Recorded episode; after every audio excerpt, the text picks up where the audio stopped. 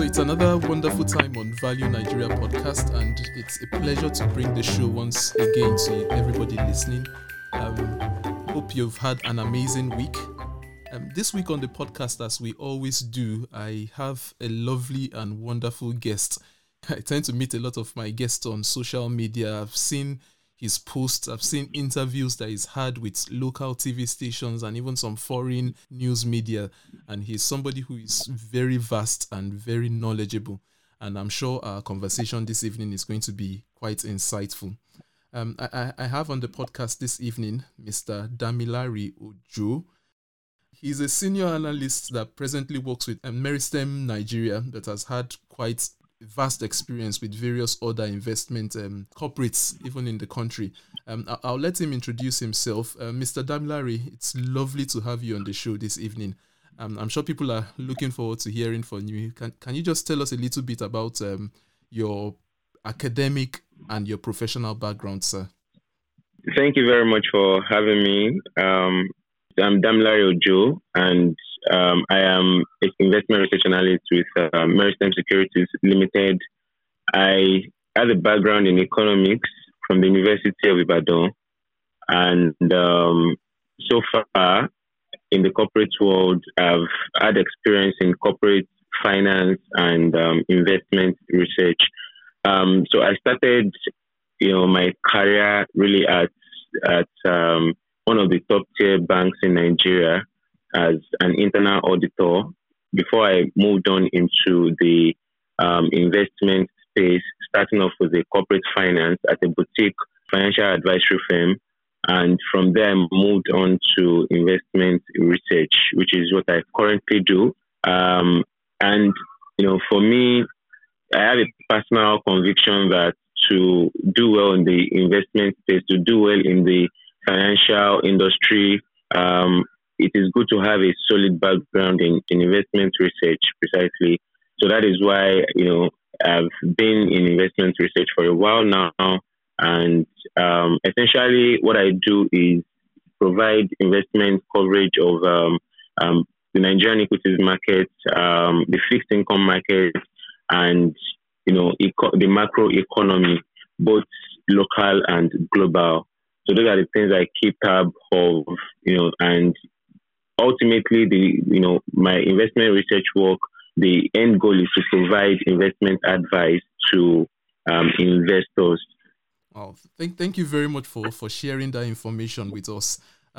You've said something very, very important, and it's something that I've heard a lot of my guests reiterate on this show, and that's the fact that for people who want to build a career in finance, that investment research is a very, very good foundation for them to build their careers on.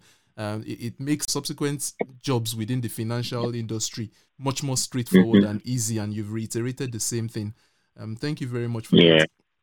You mentioned that you started your career with one of the, I wouldn't say first generation banks, but one of the big banks in Nigeria, and you worked in internal audit.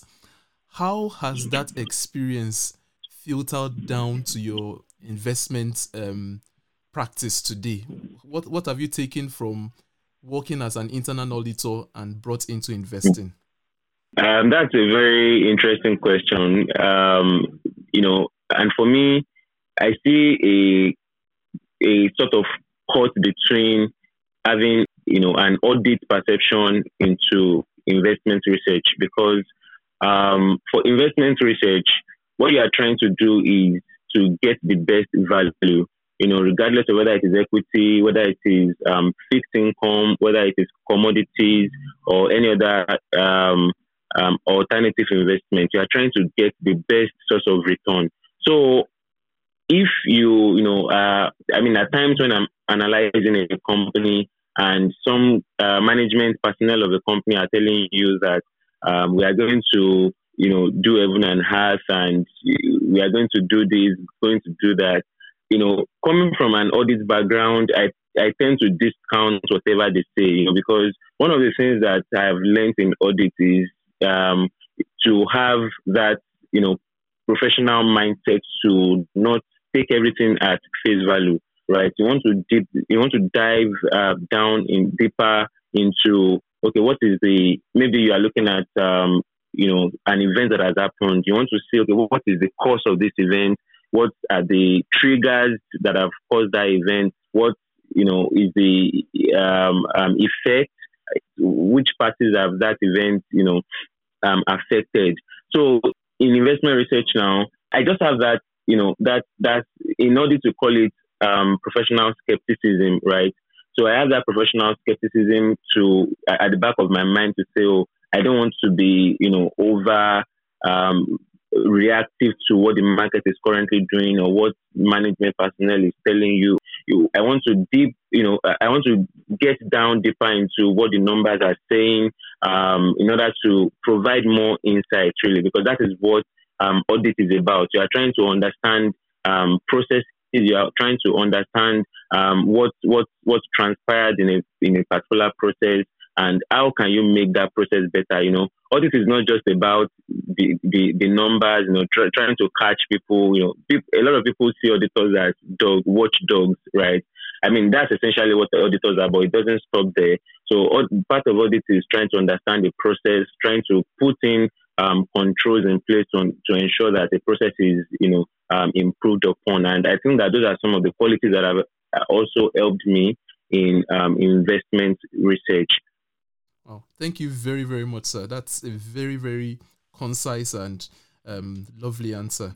I always ask my guests this, and it's always fascinating to know how people got drawn into the world of finance.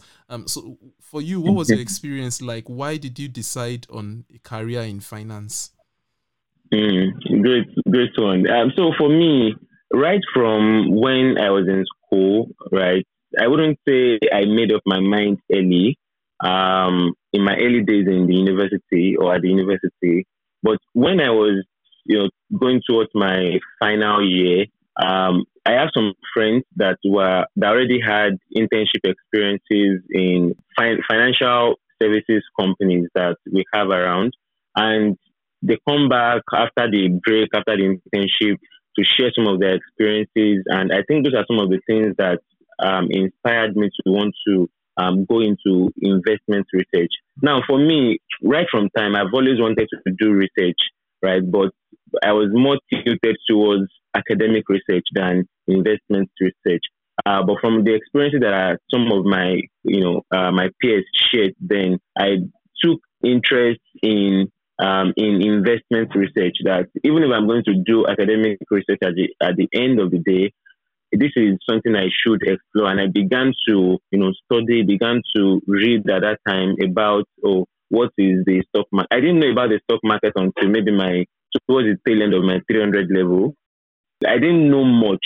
Don't let me say I don't know it at all, right? I didn't know much at that time. Until towards the tail end of my 300 level. So I began to read about the finance industry, the stock market, the little I could get at that point in time, until I eventually, finished the university and got into a top-tier bank, but I was still scouting for investment research. I mean, it was at that point when I was when I was reading towards my final year that I had that I've already made up my mind on the fact that I need to have a solid background in investment research, right? And everything I've done from that time was pointing towards me getting into that particular field. So that was how I, made up my mind. That was how I found myself eventually in investment research today, which I'm doing, and I really am enjoying investment research. Thank you for sharing that very personal story. A lot of people are listening, a lot of retail investors, people that probably think they don't know much as at this time. It just serves as an encouragement that if they put their hearts to it and if they determine that they can go from that state even to the very top. Going further, sir, at present, there are well over 150 companies on the floor of the Nigerian Stock Exchange. If you want to relate that with the foreign markets, there are thousands and thousands of companies out there. How do you, or how can one determine which companies to look at. How do you filter these thousands or hundreds of companies down to one or two that you decide to do a detailed research in? Yes, that's interesting. So one, the starting point really for determining what to research on or what to invest in is, I would say, is one that the individual understands him or herself, right? Understand your investment objective, understand your risk return, profile, understand who you are as an investor. So one, if you understand your risk appetite, for instance, you would know which kind of stocks you want to, you should invest in. So in investments, we say high risk, high return.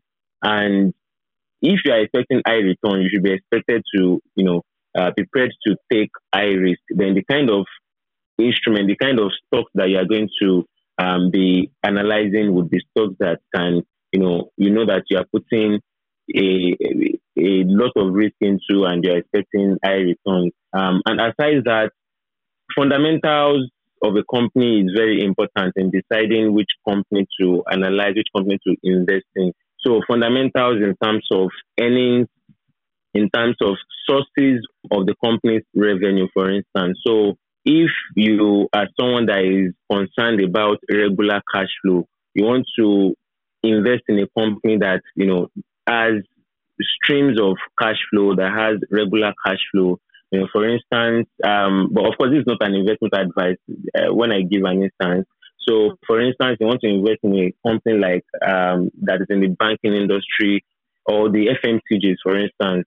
So if you are concerned about cash flow, you are someone that wants regular cash flow, maybe in terms of dividends, you want to invest in those kind of companies that pay dividends.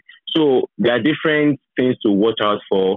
If I'm to personalize it, so I am someone that is more long-term focused when I'm investing. So I'm investing in stocks that I know that they are currently undervalued, that I know in the future, the market can, maybe at some point the market is going to wake up to the fact that these stocks are largely undervalued. Those are the kind of stocks that I analyze and to see if they are good investment candidates for myself. So I think the starting point in deciding which company, to filter down to the company that you want to invest in is to understand yourself as an investor, understand your risk-return objective, understand what kind of return you are expecting, which would also inform the kind of risk that you are willing to take. Another aspect that, can determine what kind of companies to invest in is sector, right? Still going from understanding yourself, you can then look at, okay, what kind of sectors should I invest in? Should I be investing in the consumer goods industry? Should I be investing in the telecommunications industry? And even when you decided on the industry, you then need to drill down to specific companies that have characteristics that are similar to, your own personal investment objective. So by and large, if I'm to summarize what I've said in answering that question, the beginning point of determining what company to invest in would be to understand yourself, the kind of risk appetite that you have and your return objective.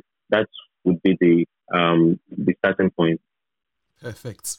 Now, somebody listening or somebody out there may say, well, yes, he's the professional. He's the one speaking. All I just want to know is what you look out for in companies before you buy them or before they eventually get into your portfolio. Is there a chance that you could just highlight a couple of things or the things you look out for specifically in companies that qualify them for coming into your portfolio? Yeah, okay. So I would still say that the starting point is understanding the individual, right? Your personal self.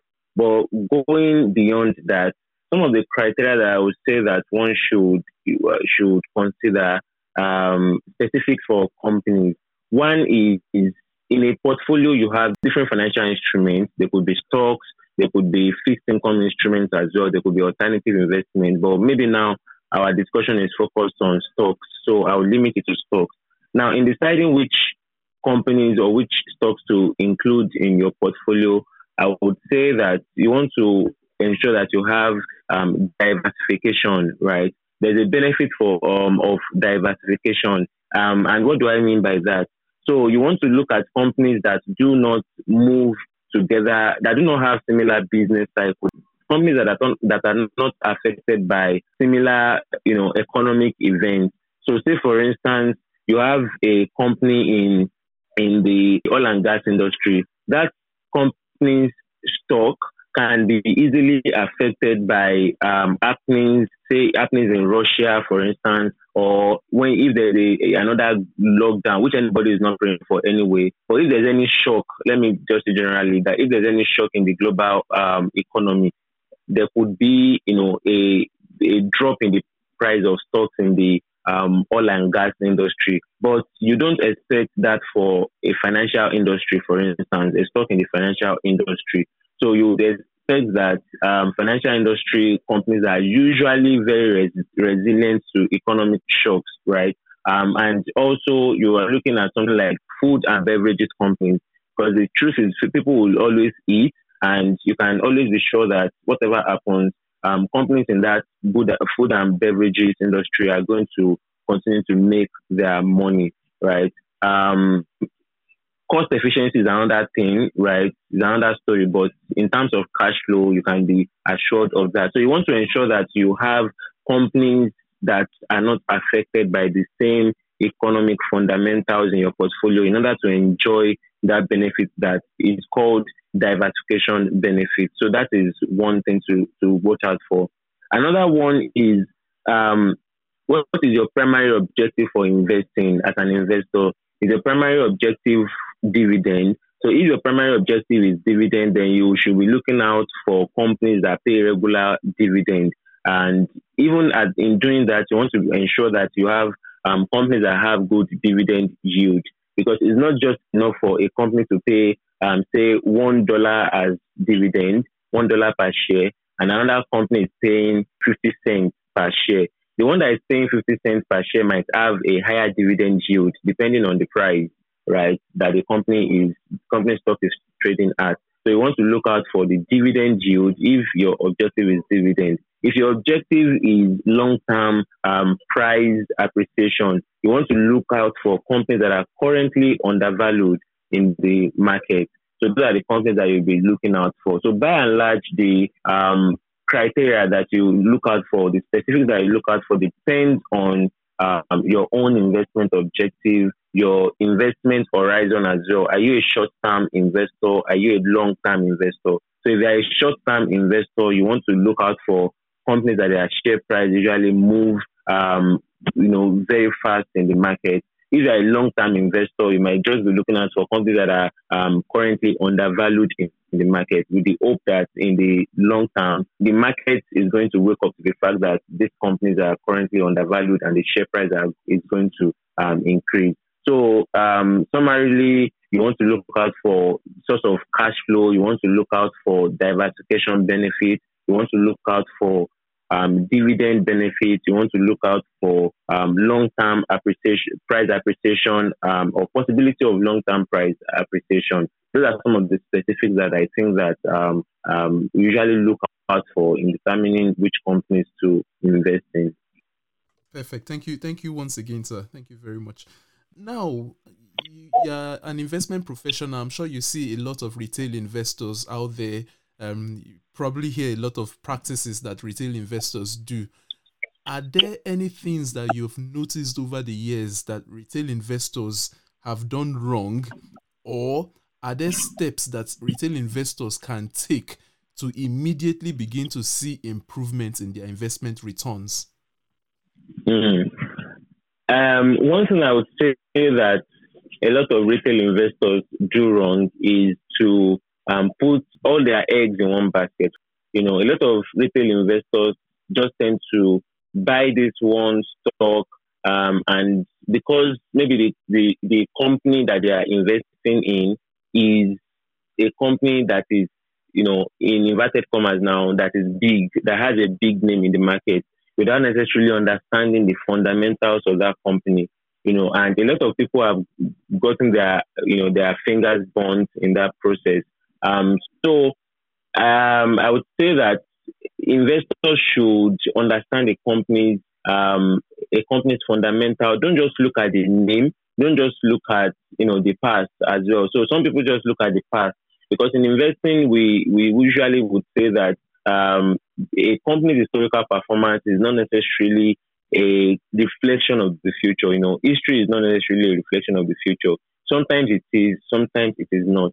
You determine whether it is or it is not by understanding the fundamentals of the company, you know. So I think that is one thing that retail investors can do to improve their chances of gaining more. Another one is that retail investors should speak to financial advisors before they make investment decisions. So in my experience, I've seen a lot of investors come back to us after they are seeing some of their stocks deep. They are seeing their investment portfolio in the red, right? And they are wondering why that is so, because maybe somebody has told them that, oh, any stock you buy, you would always make a gain, without speaking to a professional financial advisor. So at that point, they will then begin to worry you as the investment professional that how can you help me, you know, improve on my portfolio?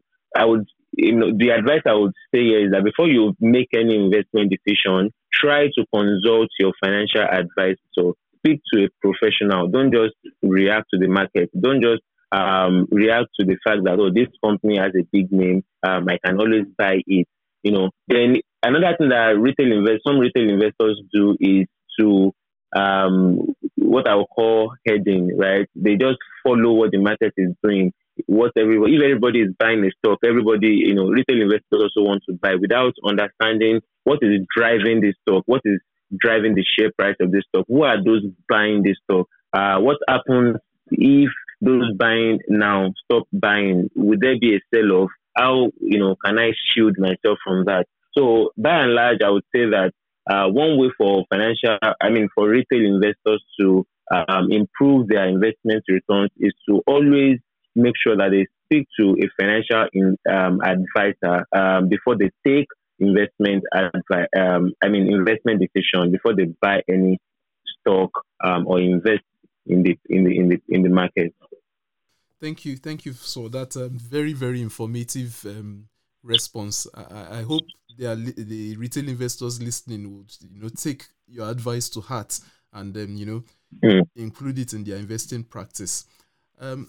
As we begin to gradually wind down this discussion, now you've been an investment professional for years. You've developed in your process. You've become better even at it.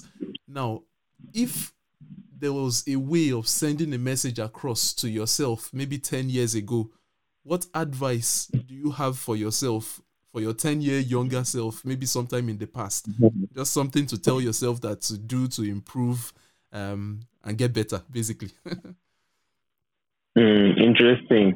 I think I would answer that in maybe two parts. One is I would have told my younger self to invest every penny that I have, or maybe not every penny. That, you know, I would have told myself that there is no amount that is too little to invest, right? As a retail investor, I think that one of the mistakes that, you know, my younger self, you know, using myself as an example, one of the mistakes I've made is to have the perception that, it is only people with millions of naira, people with billions of naira that can invest.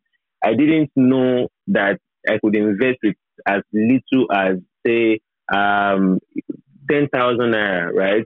As little as that. I didn't know I could invest with as little as that. So I would have told my younger self, you know, to invest with as little as I have, that there's no amount that is too little to invest with. That is one part of it. Another part of it is I would have, you know, read more about the investment investment landscape. I would have done more research, because I remember the first time I ever bought a stock. you know, then I was still reading about the market. I was still trying to understand. But the mistake I made was to talk to someone that I shouldn't have spoken to. And the person advised me to invest in this particular company, right?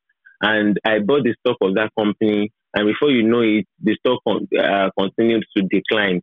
Now, coming to the present and looking back at that time, I saw that the mistake I made was I could have done more research. I could have asked more relevant questions. I could have spoken to a professional financial advisor, right? So those are some of the things I would have told myself 10 years ago. Do more research, speak to a professional before you take this action, before you invest or take the action to invest. So those are some of the things that I would have told my younger self as, you know, relating to investment. All right. Thank you very much. I'm just going to take you up on one final question, and that's all through our conversation, you've talked about reading, and you come across as someone who pays a lot of attention to reading. Are there any investment books in particular, maybe that you have read that made a difference to you that you want to recommend to anybody listening out there? Well, I wouldn't say there is a particular one. So for me, my focus on reading is understand a particular process. And as a matter of fact, when I'm reading any book, I'm trying to relate it to whatever decision I am making, right? So if I should surprise you that some of the books that I would say I have read, they are not necessarily, you know, investment books, but they are books that teaches or that preach how to take decisions, how to analyze situations that is not necessarily investment related. You know, so those are some of the books that I have, you know, that I read. How do I make a decision? How do I improve on the process? And, you know, those are some of the things. But if I'm going to speak to a particular book, I've read a book by Dr. Ben Carson, which actually teaches about thinking in four quadrants, just to improve on the quality of decisions that I make. And the book is called Think Big. You know, so that is a book that guides my decisions, and I try to apply that to my everyday life, to my investment decisions, and, you know, things even outside my investment approach. All right. Thank you very, very much. It's been a pleasure having you on the podcast this evening. But before I let you go, okay. Before I let you go, sir, any last words or anything that you just want to, if you wanted to leave the retail investors listening with just one message, what would that message be? Okay, so I would say, retail investor, know yourself. I mean, man, know thyself. And before you take any decision, try to consult a professional. Absolutely spot on. Thank you very much for your time, sir. We do not take this. Thank you very much for having me. And I hope probably we can bring you back to the show sometime in the future, maybe to discuss any events that may unfold. It would be a pleasure. All right. Thank you very much.